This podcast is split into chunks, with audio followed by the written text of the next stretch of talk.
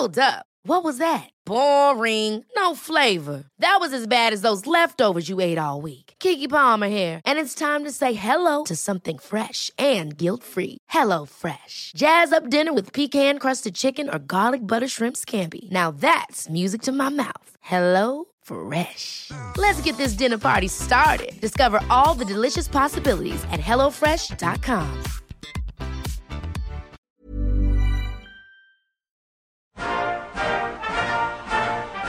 You think the Russians, I mean, sorry, you think the Republicans in this committee investigating Russia are not taking the investigation seriously? At best, it's been an incuriosity, and at worst, it looks like it's been working in partnership with the White House to tell their narrative and not to, you know, take back our freedom to choose in the next election. Welcome to Politics, the show determined to get close enough to the fires of the apocalypse to pop our corn kernels. My name is Tim Batt, and I'm coming to you from Auckland, New Zealand. My name is Jeb Lund, and I am in Florida and awaiting the throes of Halloween. Yeah, it's so weird how we straddle the different um, time zones because I just had Halloween before, and apparently my brain is not advanced enough to intellectualize two different dates happening simultaneously. Freaks me out, man. Well, I, I just wanted to warn you because it's getting close to five, and I live in one of those neighborhoods with lots of kids, and I swear they just start coming to the door earlier and earlier. So if you hear a lot of banging on the podcast, audience and, and Tim, it's probably people dressed up like uh, um, uh, like Elsa from Frozen. Yeah, I just threw a big bowl outside my door yesterday because we went out for dinner. It was like filled with little uh, fun-sized chocolate bars. I live in a, a, a, neighborhood I can't really afford to live in, so I figured the, the kids would be all right. They'd be they wouldn't rob me. They'd just kind of take the appropriate amount of candy and leave some for the rest. Yeah, and if you put it out early enough, you know, the kids they're there with their parents, it's going to be responsible. It's the people that start coming by after 8 yeah. When you know it's when it's getting to the teen years a little bit. That's yeah, where that's the, always uh, been the miscreant behavior starts. Yeah, don't, people in the future don't do that. Well, in fact, let, let's let's have an official politics cutoff age for going trick or treating. I reckon thirteen is probably a good a good bet. Yeah, I think. Uh, well, in in the U.S., I think at the end of middle school, once you start high school, so that's ninth grade, so you're about fourteen. You know, once you're in high school, don't because most go. of your peers at that point, you know, they're going to be older, and you know, you're, if you're if you're doing a costume, it's going to be pretty scary, or you know, maybe it's a slutty costume, or maybe it's sort of slackery and half-assed, but it's not whimsical. I mean, yeah, trick or treating is like is a whimsical thing. You know, it, once you're 14, like. Eh, somebody could take you to a job. You could get your own candy. You yeah, don't get need, a fucking I, I don't job, need to be teenagers. Your, God damn it! Get yeah. off my lawn with your stupid ass costume. You're too old for this.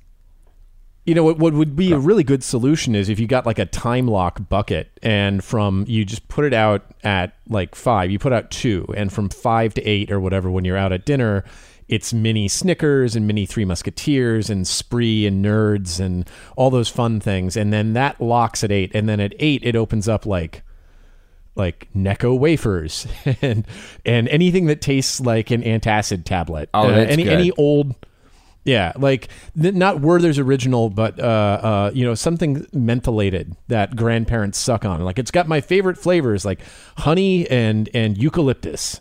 Jesus, I like that. Yeah, it becomes repellent. You're just full of ideas. Yeah. Good on you, Jeb. Um, well, look, I'm ver- I, it, I'm spiteful with age. That's yeah, that's my interpretation. You're getting smarter. Um, hey, lots been happening.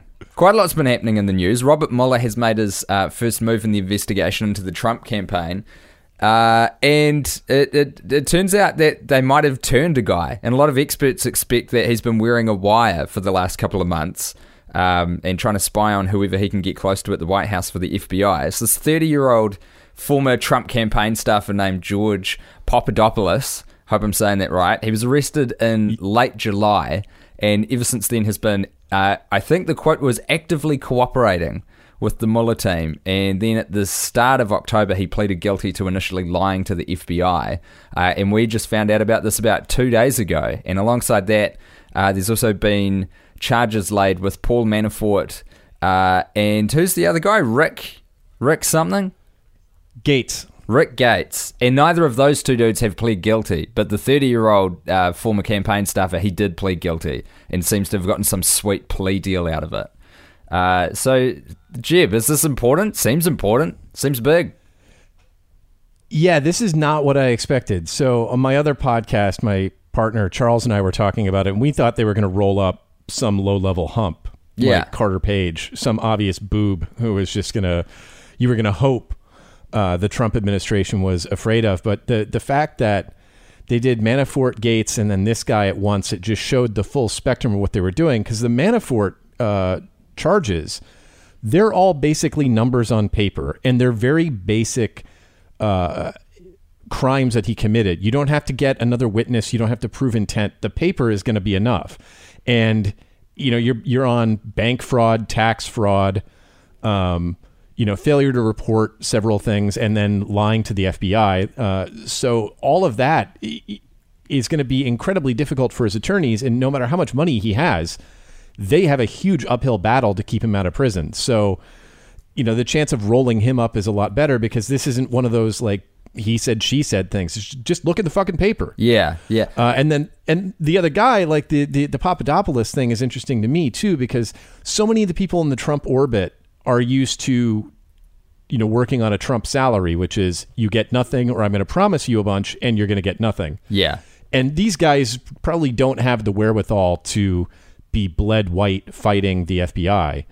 And, you know, while they, they were good at taking orders from Trump, I don't know as if they necessarily have much loyalty when they look at the fact that in order to stay out of jail, they will wind up with zero assets. So it just it, they, also- they did such a good job of top to bottom addressing it. So I'm I'm good. Sorry. It, it is not a charge like shoplifting or something. This is basically, you know, sniffing around treason and things like that. This is the, the Papadopoulos one in particular. He initially lied to the FBI when they first uh, interviewed him, and he was. Am I right in saying that he was attempting to coordinate meetings between the Russians and the Trump campaign? And he lied about that. And when the FBI found him, he uh, deleted his Facebook and got rid of his phone. And then uh, they went back and talked to him again when he had a lawyer, and he was like, "Yep, I done fucked up. Let's make a let's make a deal." Well, yeah, even if the stuff he had been doing up until that point was questionable or it was something that could be argued in court, like his intent and who in the Trump campaign he had access to, whether the people he was speaking to in Russia were really part of some cabal designed to turn him as an intelligence asset. All of that speculation and all of that stuff that could have made at least a more convincing counter argument in court goes out the window when he basically stonewalls the FBI, goes home, and starts trying to destroy communications. Yeah. Which he's doing because he has communications on his Facebook account with some of these Russian contacts. So they've already got him dead to rights on that, and they'd bring him back in and go, look, you fucked up Yeah, you know, if you if you start copping to this, uh, maybe we can negotiate uh, the other things you fucked up. And it seems pretty obvious that that he has been forthcoming with them because the sentencing recommendation that came down with the plea was, I think, zero to six months, which is probably going to be probation, which means this guy just walks What for what he's already done. terrifying, but so uh, kind of typical of this ragtag campaign that got put into the White House. The dude is literally my age. He's thirty. He was. There, I couldn't. I was trying to find his birthday to see if we were the same age to the day, but he was born in August 1987, just like me. And to think that this guy is involved in like high level espionage, uh, or you know, sort of accidentally tripped over it, like Mr. Magoo style, is just insane that he was put in a position where he was fielding communications uh, betwixt the Russians and the guy who became president. It's so crazy. And uh, just on the Manafort stuff, like the charges that have been put forward uh, so far that we know about, a lot of them are about money laundering. And the thing with money laundering is that you only have to launder money if you've kind of gotten it through a real fucked up way anyway. So it's it's sort of the surface level crime that when you pierce the veneer of it, you start to find out what's gone on uh, underneath. That you've you've got to try and clean this dirty money. Right, and then he he misrepresented the groups that he was lobbying on behalf of. So he was he was lobbying on behalf of for, of a foreign government, uh, Ukraine, and he disguised it as basically being some I think like Dutch or whatever, uh, like Friends of Ukraine, Right, like, right. uh, uh, PAC to sort of launder it. And this is the one interesting thing I'd be curious to see if it gets really distorted is. Um, I think one of the groups that he was dealing with was uh, Tony Podesta's, John Podesta's brothers, uh, lobbying group, and you know to whom he misrepresented himself. and this seems to be like the the thing that the right wing is going to latch onto as this media this exculpatory media excuse like well once again we see the the deep roots of the the democratic establishment they were in fact the ones who knew that Paul like th- there'll be some double argument like a Paul Manafort did nothing wrong but b uh, he did do something wrong but he only got to do it wrong because uh, Tony Podesta was such a greedy person that he enabled it. And and so like we'll have these two conflicting ideas in our head to excuse the fact that he's lying about working as a foreign agent, failing to register as a foreign agent and kind of, you know, moving this money through American lobbying firms and and this sort of weird European cutout. This is the difficult thing about the sort of entrenched nature of the, the tribalism that's in politics at the moment is that if if uh, there's kind of this false equivalence that gets thrown out a lot of the time where um, if the other side has done a small thing wrong but your side has done a big a big thing wrong you can kind of take both sides down equally and it's it's it's played out so many times in the last couple of years um, and especially with the election campaign and it seems to be what they that is just their default uh, position where if anything goes wrong, they'll kind of jump to Hillary Clinton. And you know what? Hillary Clinton's probably done some fucked up stuff. And I'll bet those Podesta boys have done some fucked up stuff too. Um, and I'm not talking Pizzagate bullshit. I'm just talking normal, weird money sloshing around, uh, weird people being involved style um, politicking. But the thing is, is that now one side is in the White House, and some some pretty funky stuff's been happening. Like I've got the New York Times uh, piece where they've written this up in front of me now, and they've they've just laid out all of the um, payments that have been made, and I think all of them were made through wire transfer, which is not how you pay for stuff. Uh, but this is this is what's come through from the um, uh, from the court documents. Antique rug store, nine hundred and thirty four thousand three hundred and fifty dollars spent. Like that, that's that's pretty normal, right? I got a lot of rugs. I, you know, I to be honest, I'm very comfortable with them. I never really felt like I needed to price them, but they're probably worth like six hundred thousand dollars. That's my there. guess. There was a, a menswear store Yeah. that got 850. Well, sorry. Do you know what? That's unfair. That's unfair to Paul Manafort. I'm rounding up. $849,215 at a clothing store. Uh, that's just at one in New York. And then another half million at a Beverly Hills clothing store. That's that's normal. That's you know maybe maybe like fifty percent more than what I spend Is it on. Uh, $20,000 just to housekeeping in New York? Not bad. Good I'm a messy person. Yeah. I uh, uh you know like I knock things off shelves. Um, you got to look after those antique rugs too. When you're buying like a million dollars worth of them, you need very special uh, housekeeping to look after them. But Yeah, when I get like when I get one of my Hermes scarves and like one of the good ones, like the thirty foot long ones that can choke in a you know a Hollywood actress who's driving a convertible, uh, and I'm just whipping it around my apartment. What I'll often do is just knock a jug of like let's say eight thousand dollar artisanal Kool Aid onto one of my fifty thousand dollar rugs that I keep just behind the sofa. Um, and and then like what'll happen is sometimes I will also knock some of that Kool Aid onto my French cuff shirts, and then I got to go to the cleaners. I mean, it's just this whole. I mean, like it, it's it's a vicious cycle, and you can really see how he found, wound up in this position. I mean, if you're going to be open minded. Because if you're going to spend eighteen thousand dollars on a tie, then you kind of need to couple that with a, with a twenty five thousand dollar shirt, and all of a sudden you're walking out of a Beverly Hills menswear store with like four hundred thousand dollars worth of stuff that you obviously you're going to use a wire transfer for that. It's uh, it's just how stuff works these days.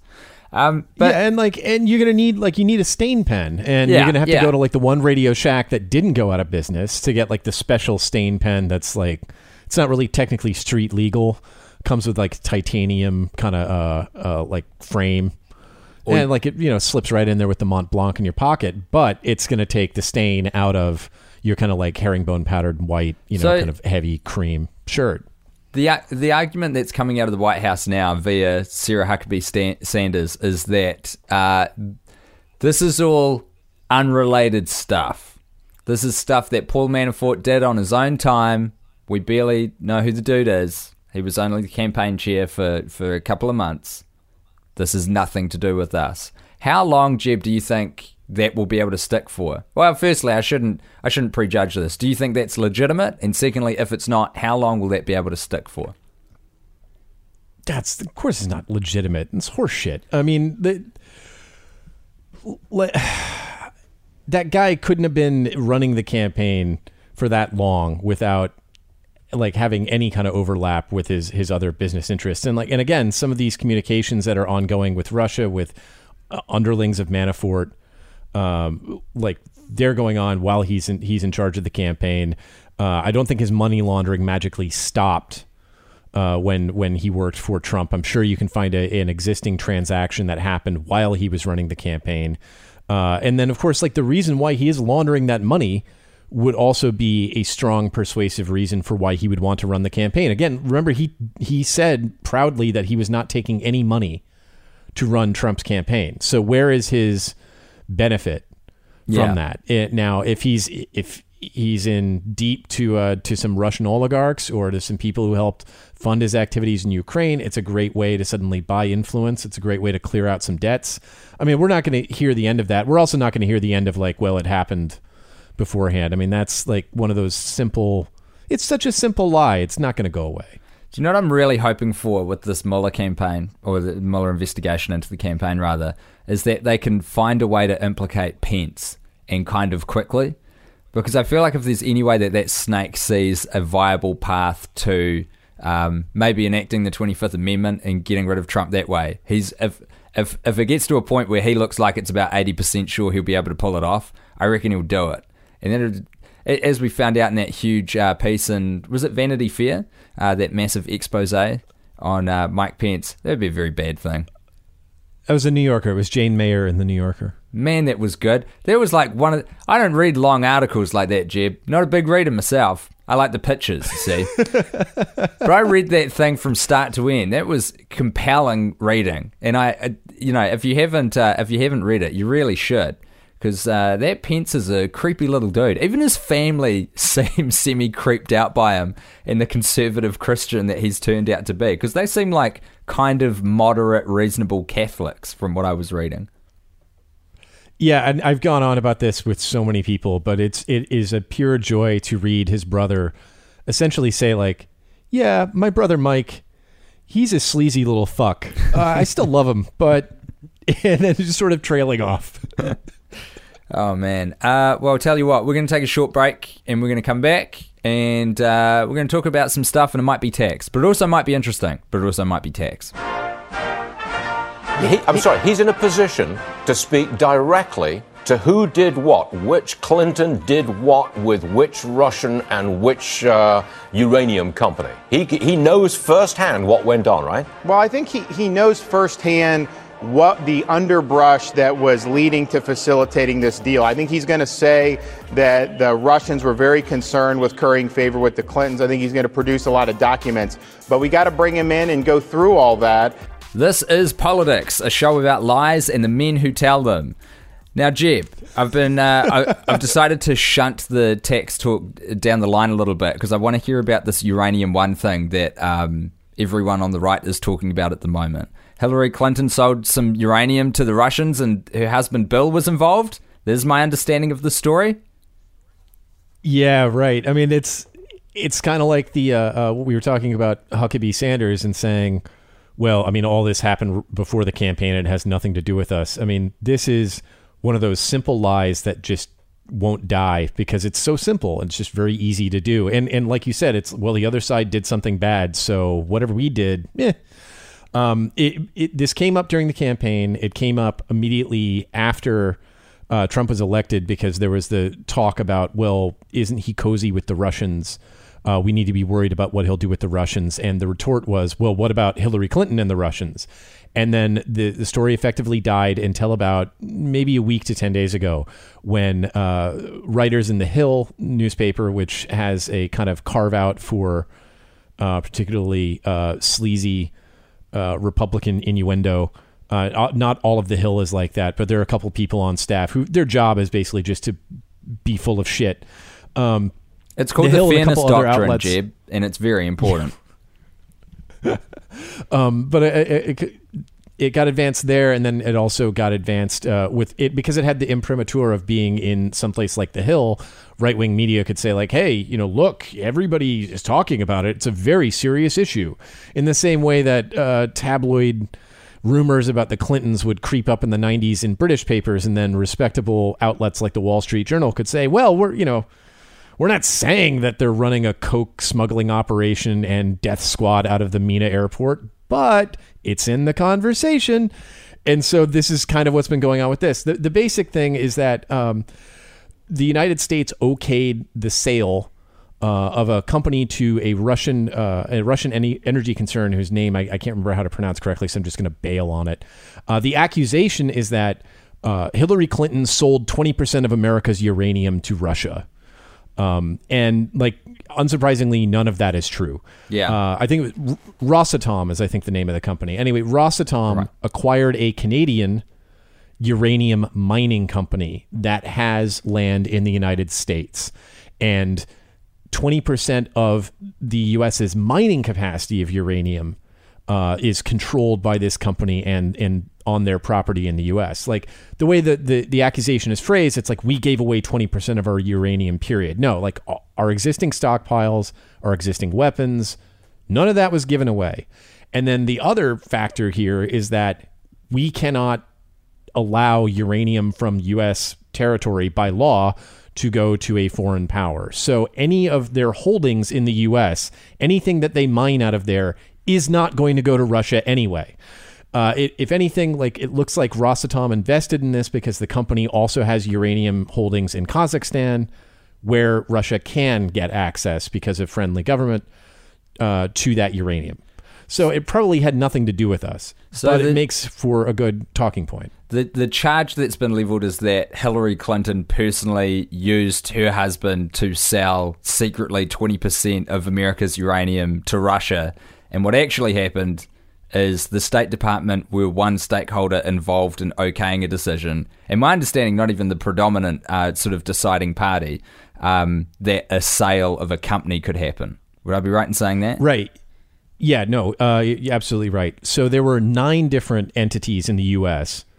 that could go ahead and make a recommendation of approval or disapproval of this job. The buck ultimately stopped with Obama. So there, with some people, the implication is Obama did this because he knew it was going to benefit Bill and Hillary and it was going to put money in their pocket. Uh, but that also kind of falls apart when you consider like nine of these agencies, um, not all of them were under the rubric of the executive branch. So they couldn't put their thumb on the scale with all of them. If this were like such a catastrophe for the US, it would have probably stood to benefit any of those other agency heads or or you know affiliated recommending groups heads to say, "Hey, this is a catastrophe for the United States. Ethically speaking, we cannot support it." And yet everyone went okay because like the actual structure of the deal is not a catastrophe. It's very very normal.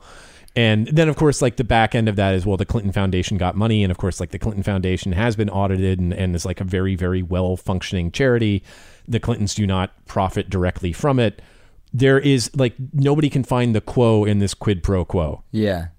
And this this seems like exactly the kind of thing where if that um, if the Obama administration, whether it be you know from the White House itself or the State Department, if they had to put their finger on the scale to try and stop the sale of this company, that seems like exactly the kind of thing that the Republicans would be jumping up and down about government interference and overreach into the private sector anyway. So they were kind of like we're damned if they did and damned if they didn't, right?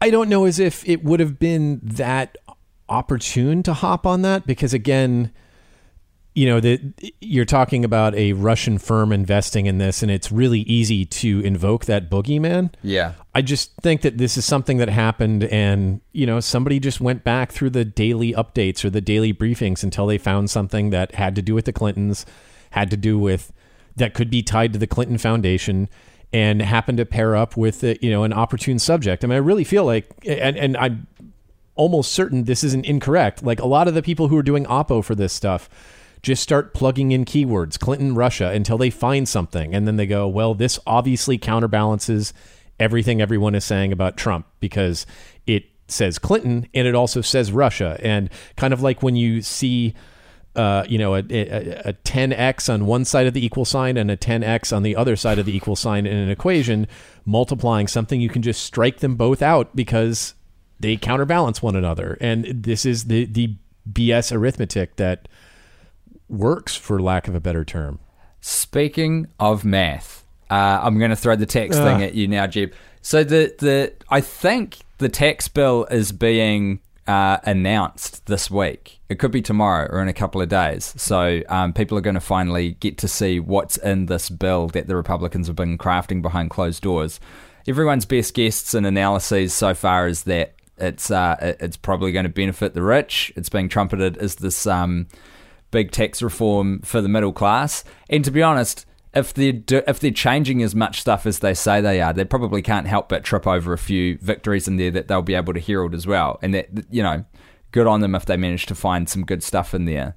Um, but tax law is one of those things where the devil really is in the detail. So you need places like the CBO to score it, and for tax experts who are non, uh, you know, unbiased, non-partisan, to be able to have a look at it and try and determine what the effects are going to be. But um, the Republicans are already like I'm hearing a lot of them going on the weekend chat shows, talking to John Dickerson and um, and uh, and Chuck on NBC, and putting forward this thing that they it, it's this pro growth tax bill is what it is pro growth. Now, it, that's not a term that we use in the Antipodes here in New Zealand, but is that kind of just a synonym for trickle down economics? Because it's kind of what it sounds like. It's like if we give all these rich corporations a big old tax break, they're going to hire more people and raise everyone's wages, which just sounds like what Reagan said. Yeah, that's exactly what it is. Well, that's uh, that's damning. And I've got another question for you. So I was talking um, with my partner about this last night. The, the possibility of Trump being impeached, I think, has a lot to do with whether or not the Republicans can get the tax bill passed. If they can achieve tax reform, I reckon he won't get impeached. And if they can't get it across the line, I think there's a way greater chance of him being impeached because the political will to keep him in there will simply be gone. Do you think that that's a fair assessment? It reminds me a lot of the Thomas Jefferson quote about slavery um, and that it's basically like holding on to a wolf by the ear, right? You can't keep doing it, but you can't afford to let him go, right? You know, you, you it can't be unrestrained uh, but if like as soon as you give it up, like at this point, you know, it, it, it is only going to hurt you. And I think that is the we're fucked either way calculus that the Republican Party has with Trump because they need to placate the base and Trump has that 30 35% of just complete loyalist uh, they they clearly you know the Republican establishment knows they really can't control their their populist wing anymore so Trump makes it for a welcome distraction. He's also a welcome distraction for leftists. Hey, I'm Ryan Reynolds. At Mint Mobile, we like to do the opposite of what Big Wireless does. They charge you a lot, we charge you a little. So naturally, when they announced they'd be raising their prices due to inflation, we decided to deflate our prices due to not hating you.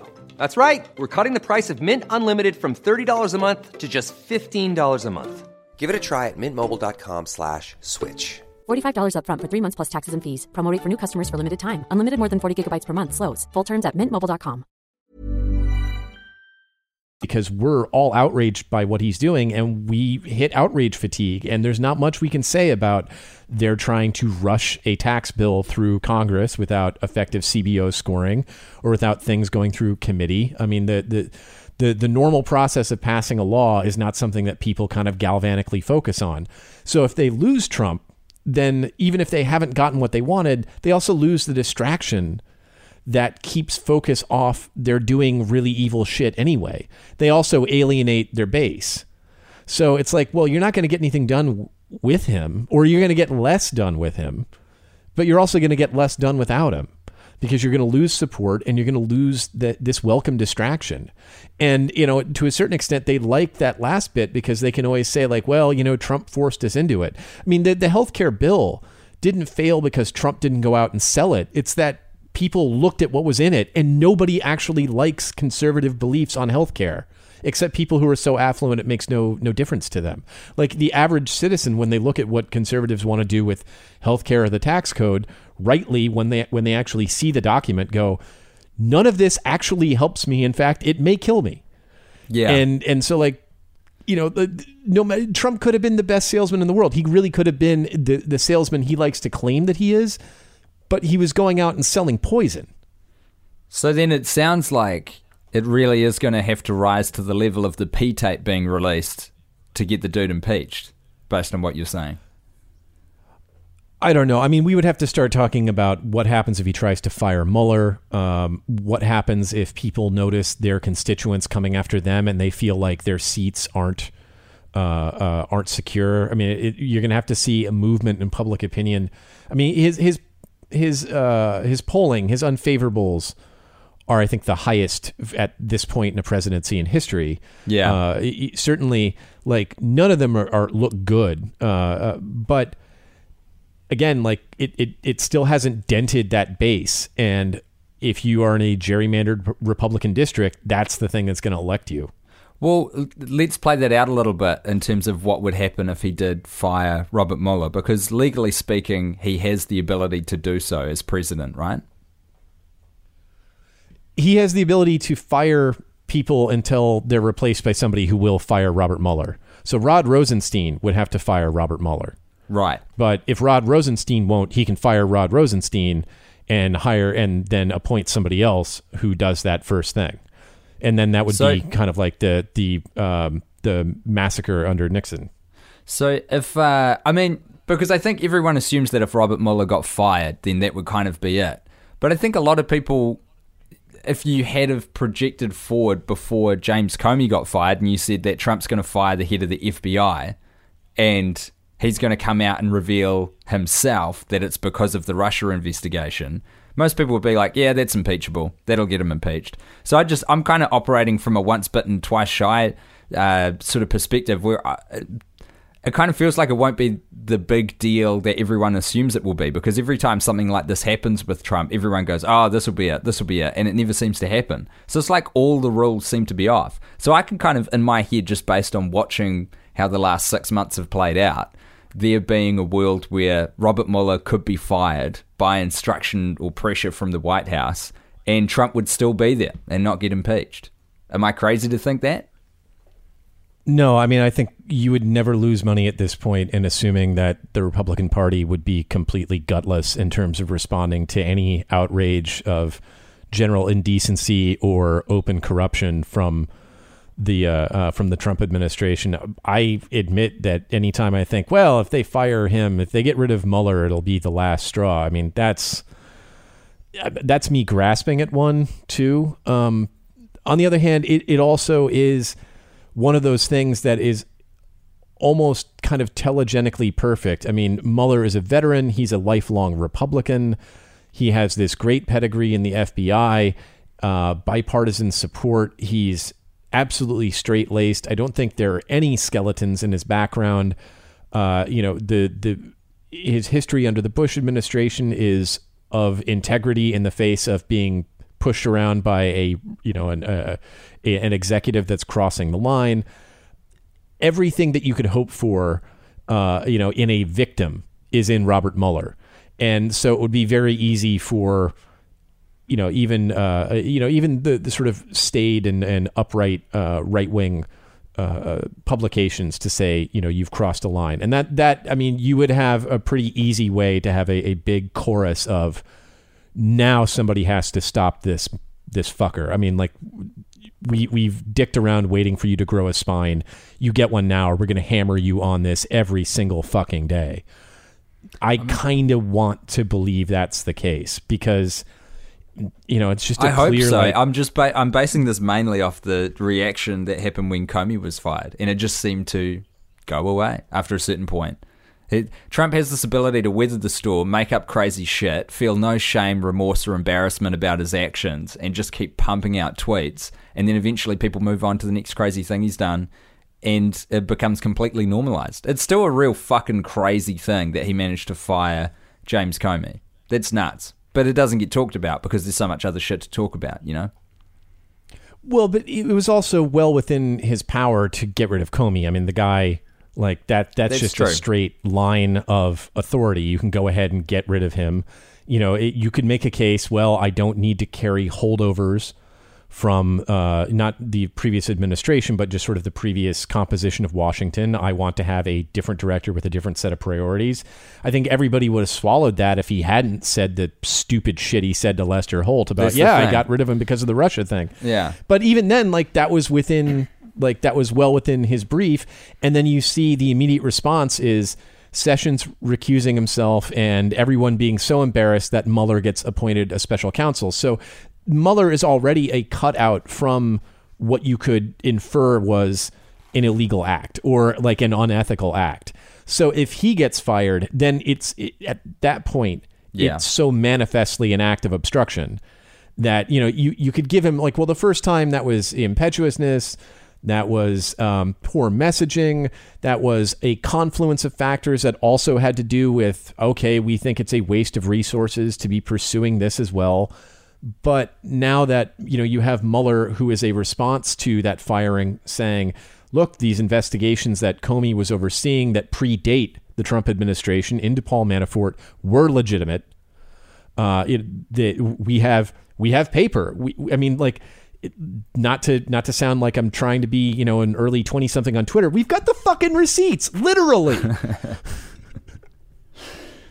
Who do you think could be the next person to fall? Have you got any ideas about what direction this could go in now? Because it feels like what Mueller's doing is sending some messages and uh, basically shaking people down and going, if you if you come forward, we're able to make a deal with you. But if you do not cooperate, we're coming for you. Man, I mean, it's such a fun game to play, and and any of them work. I mean, like like I was saying with uh, on another podcast. I mean, it, it could just be you know some lunkhead like Carter Page. It could be, uh, you know, it, it- there is this tree is so rotten from root to branch Yeah. that you could pick anyone on any part of the spectrum or the continuum, Ki- and you have Jib, a can I- plausible case. Can I rephrase the question? Sure. Who would it bring you most joy to see go next? Because I've got an answer for this, and I'd love to hear yours. Oh, my personal one, and I've already said this, so like I, I don't want to get too much into duplicative content. My personal one is Jared Kushner. Yeah, that's what I was going to say too. It'd just Oh, be, good. Okay. it would be something so satisfying. I don't know if it's an ageist thing or there's just something about that shin-eating grin that has acquired so much power, so manifestly unqualified to do so, uh, and and did so through pure nepotism. That there would be a real, I think, worldwide society level satisfaction in seeing that dude go down. Sour grapes Yeah, to I the mean- max. His his dad was a slumlord. He's a slumlord. His dad went to jail for breaking the law, and his response was evidently to decide, well, the real reason why my dad went to jail is that Chris Christie was a power mad monster. Uh, so I should just go ahead and commit similar crimes because I won't get locked up. Chris Christie's no longer in power. I mean, you have to be. I mean, first of all, like everything, like Elizabeth Spiers, who was the first editor of Gawker, worked uh, under Kushner at the Observer, and describes him as like just being fantastically stupid as a person. I mean, everything that you would believe of, you know, this this neophyte billionaire son who worked for nothing, got into the Ivy League because his dad basically bought him uh, a place uh, by, by like constructing an auditorium or something. I mean, just Yeah. everything about undeserved status is embodied by this dude. And then on top of it, he seems so fucking vacuous that like there's no way he could take it. I, I think it would be a completely shattering thing for him to actually face this like it happening again and then you can just think of all the jokes that people could have it's like oh you know sure he's getting arrested but i mean compared to solving uh solving the the uh, Middle East conflict crisis, between yeah. Israel and Palestine, right? Like this guy was gonna get was gonna get the Palestinian Authority and like you know the uh, everyone in the Knesset at the same table. Like this is a piece of cake. Well, on that uh, daydream musing, let's take a quick break and we'll be right back after this on politics. Actor Anthony Rapp says that he was 14 when Spacey made unwanted sexual advances toward him. Spacey apologized to Rapp and in the same statement came out as gay. Jericka Duncan is here with a criticism over that timing. You're listening to Politics, a show that dressed up for Halloween as the current world that we live in. And unfortunately, uh, well, there's a phenomenon that's happening at the moment, everyone, and it is ultimately a good thing. But it kind of in the same way as uh, ripping off a band aid, it means a lot of people whose careers and artistic um, merits and outputs that we really enjoyed and respected for a long time are being taken down for being bad people. And the most recent example of this is Kevin Spacey. Uh, who announced that he was gay to shield himself a couple of days ago from an allegation um, that he had uh, sexually forced himself on a 14 year old at a party uh, some two decades ago, I think. And sorry that I don't have all the details in front of me. Uh, but Anthony Rapp, who has been a, um, a movie star, TV actor, um, musical theatre person for decades, came came forward with the story off the back of uh, basically the the Harvey Weinstein Me Too campaign, where people are sharing their own stories to try and empower. Um, survivors of rape and even just victims of sexual assault or people who have been um, felt to be disempowered in the workplace, predominantly by men.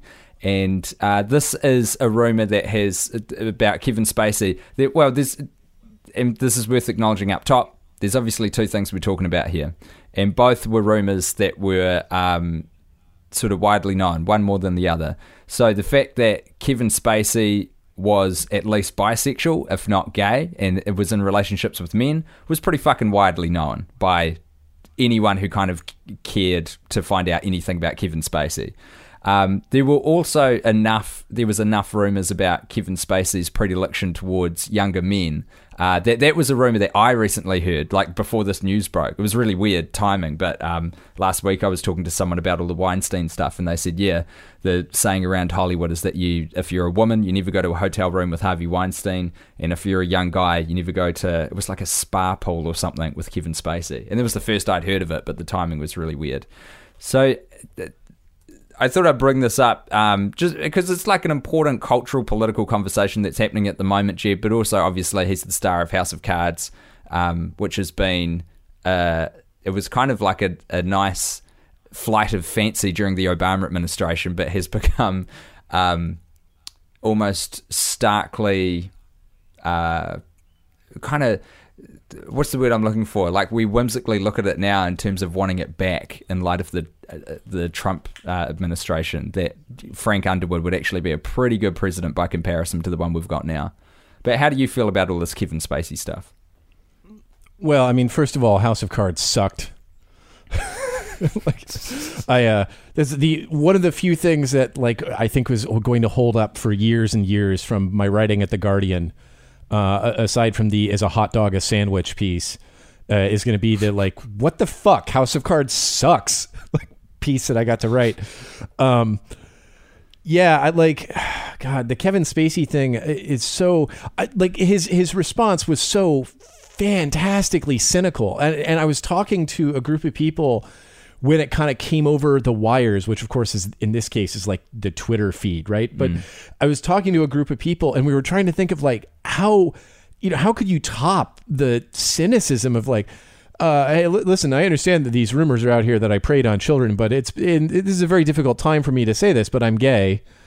Uh, thank you for your patience at this time. And I was trying to think of like, how would that even play in real life? Like, I- am I driving you know, to bring it back to scarves and convertibles, but do I have like a fantastic scarf and like big white frame sunglasses on in a coupe, just slaloming over pedestrians, just crunching them under my wheels and going, it's all right, I'm gay, darling. I mean, like. That is. I was talking to a couple of uh, mates of mine who are both comedians uh, here in Auckland who are, who are both gay, and they that that is almost exactly what they said. They were like, "This really feels like for us as a class of people who have historically been associated with pedophilia, for him to blue that line intentionally and use it, try and then use his gayness as some sort of defense against those charges, is just throwing gay men under the bus and like a disgusting, horrible thing to do. Which I, I sort of didn't um, realize that it would draw the amount of venom that it did. Mainly, I guess I had when I, I mean, this is all still unfolding now, but when I first saw it, I was like, "Well, shit!" That's firstly, that's a fucking crazy thing for Kevin Spacey to to do to try and hide behind homosexuality to defend against a charge of essentially pedophilia. Um, but also, this is something that happened at a party like 20, 25 years ago. So I wonder if, if this will be a big thing. But obviously, it's a huge thing. Um, Netflix have cancelled uh, any subsequent seasons of House of Cards, apart from the one that they're finishing off now. Although a lot of people are saying that they were probably going to do that anyway, and they're kind of grandstanding a little bit by using this as a chance to look like the good guys in it. But man, it's just um, it, it's it's made me think a lot about uh, if we are able as people to enjoy the art separate from these people, particularly with things like television or movies because they're so collaborative, do we need to write the art that comes out of these people off? Is, should we not be enjoying any of the art output, or is there some way to separate the art from the artist?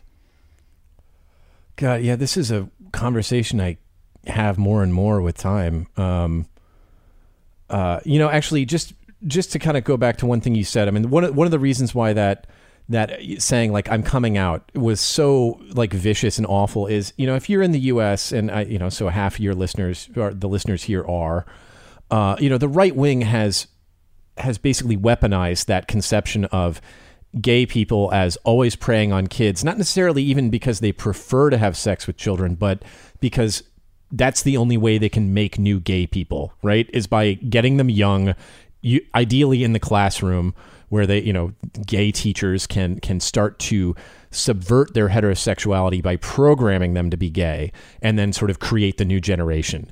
And like the, the, the gay, fact when that you you know we, I haven't heard the gay agenda explained out loud for a little while.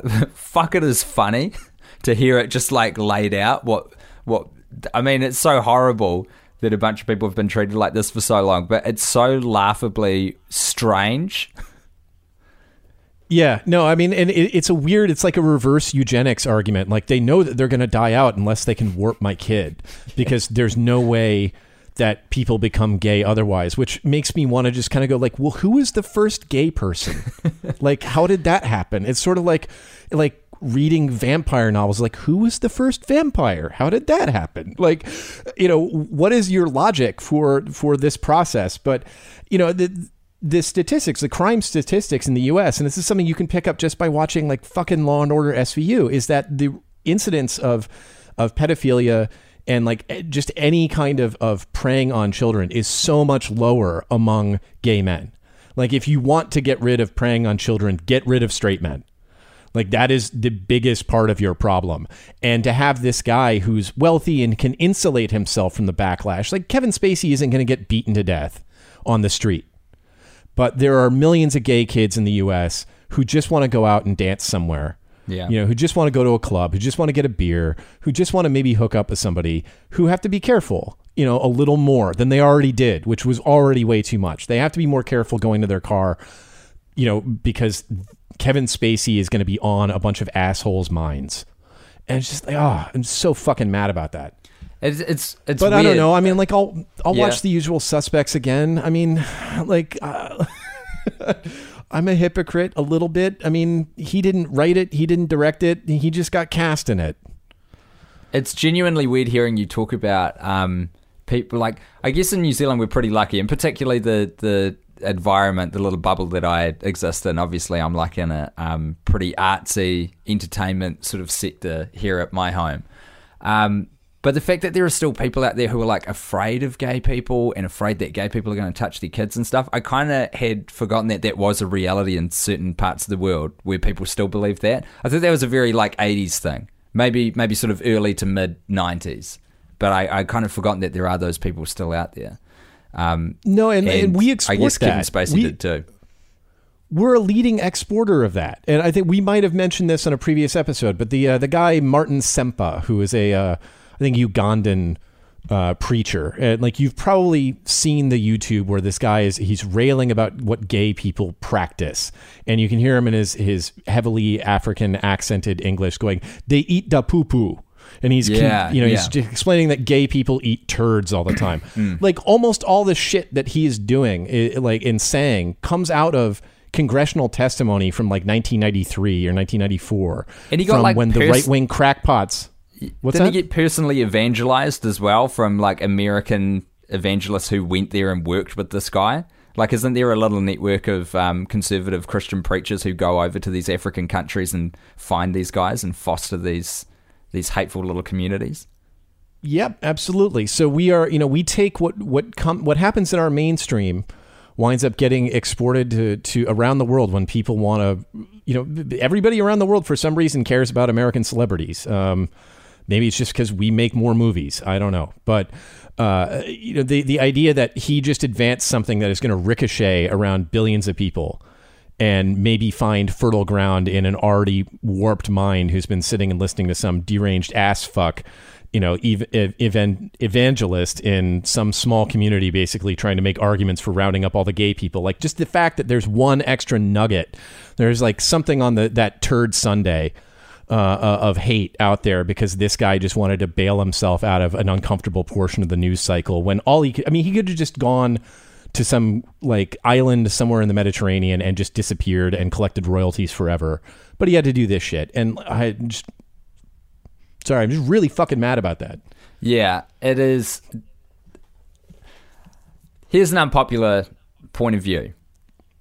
I hope that at some stage, somehow, people like Kevin Spacey can kind of come back from this, um, from this stuff. And the first stage of that is he's he's really got to fucking address this obvious weird problem he has um, in himself and why kind of figure out why it is that he's being drawn to kids that young um, for sexual reasons. And I say that in, in in the same way that I hope that anyone who um, has sort of paedophilic tendencies can figure out where that comes from and how to stop it. Um, if for no other reason than the bene- benefit of general society and the safety of kids everywhere. But uh, I'm kind of, I'm not personally a subscriber to this theory where we should all shoot them in the back of the head, you know, line them up and fire them away. But the thing that Kevin Spacey did is like twofold, whereby there is this historic charge that's come to light of of him basically, um, you know, allegedly sexually assaulting a 14 year old. Uh, but then the double whammy of hiding behind his gayness is just so yeah, it's real fucked. And people are right to be angry about it. And people should be angry for a while about it. But I also would like to think that there would be some way that he could come back from this and sort of make make his amends with the various communities and with himself um, to be able to figure this out. But that's just my kind of rose tinted vision of the future that I hope for people. No, and that, that's not unreasonable. I think the people who just say like, "Oh, well, you know, he he was a statutory rapist. He needs to be killed immediately." Are, are uh, like I completely understand the impulse to feel that way, but I think that's stupid. Uh, you know, the the problem with with pathologizing these people to the point where like they are synonymous with monstrosity and that's all they can ever be is that we're not going to learn what are triggering effects for people we're not going to learn if maybe there there was a circumstance that shaped that that pattern behavior. I mean, I don't know why Kevin Spacey chose a 14-year-old boy. I don't know if it means that he sexually prefers them or if maybe like, you know, maybe he was assaulted at that age or something. Like I, maybe there's a way he can function in a way that he doesn't harm other people. And I don't want to fill jails and I don't want to fill coffins. I want to just help to make sure that no kids get harmed and like the res- you know just automatically reflexively turning to like oh they're monsters and the only thing that's good for them is a is lead. Mm. uh, doesn't help to eradicate the conditions that that allow kids to that will allow kids to be hurt in the future. Yeah, that, but- that will contribute to you know hurting kids in the future. But everyone definitely has a right and i, I you know it, even i'm pissed off about this because i've got quite a lot of gay friends who put, have to put up with a lot of bullshit. I think everyone has a very justifiable right to be incredibly pissed off that this very smart grown-ass man decided to use homosexuality as a shield um, against this charge. And it even to the point where it felt like pretty crafted and ready to go as soon as one of these things sort of hit the hit the media um, fan and the brown stuff started hitting the ceiling Yeah, like the fact, yeah, the the sense that he had that one locked and loaded for Yeah. like, oh, hey, you know, coming out is my get out of jail free card when it comes up, Didn't as if he knew though. it was going to come up.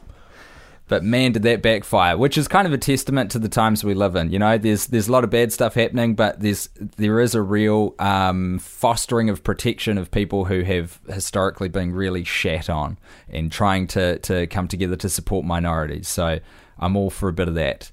Um, and on that, I think we've got to end it because Jeb, you've got to go get your son and celebrate your Halloween. Yeah, no, we gotta we gotta we gotta go get free diabetes from all our neighbors and uh, you know explain what the the costume is. Uh, I think I think he's going as a park ranger. I'm not really sure. We got that's uh, cute. yeah, he's got a- got a real like outdoorsy vibe going on this year. Um, so I like I don't, if you have any suggestions for what national park he works at. I mean, I don't really have any patter worked up for the neighbors so far. That way it's go. scary because that thing's supposed to be a super volcano ready to blow at any time. I'll tell you what, Jellystone, and then we just say we're there for the picnic baskets. Oh, that's good too. Yeah, either worked. Either way, Jeb, you enjoy that. Happy Halloween. Happy Halloween to everyone listening, and we will um, catch you soon. I'm actually going to be in America soon doing a bit of work, so the release schedule might get a little bit patchy for the next few weeks, so apologies in advance if that happens. Oh, it'll be fine. See you, Jeb. Bye bye. The really historic tax cuts. There's never been anything like this in the history of our country. It's cuts and it's relief and it's also reform. And frankly, it's also simplification. So we're covering everything. There has never been anything like it.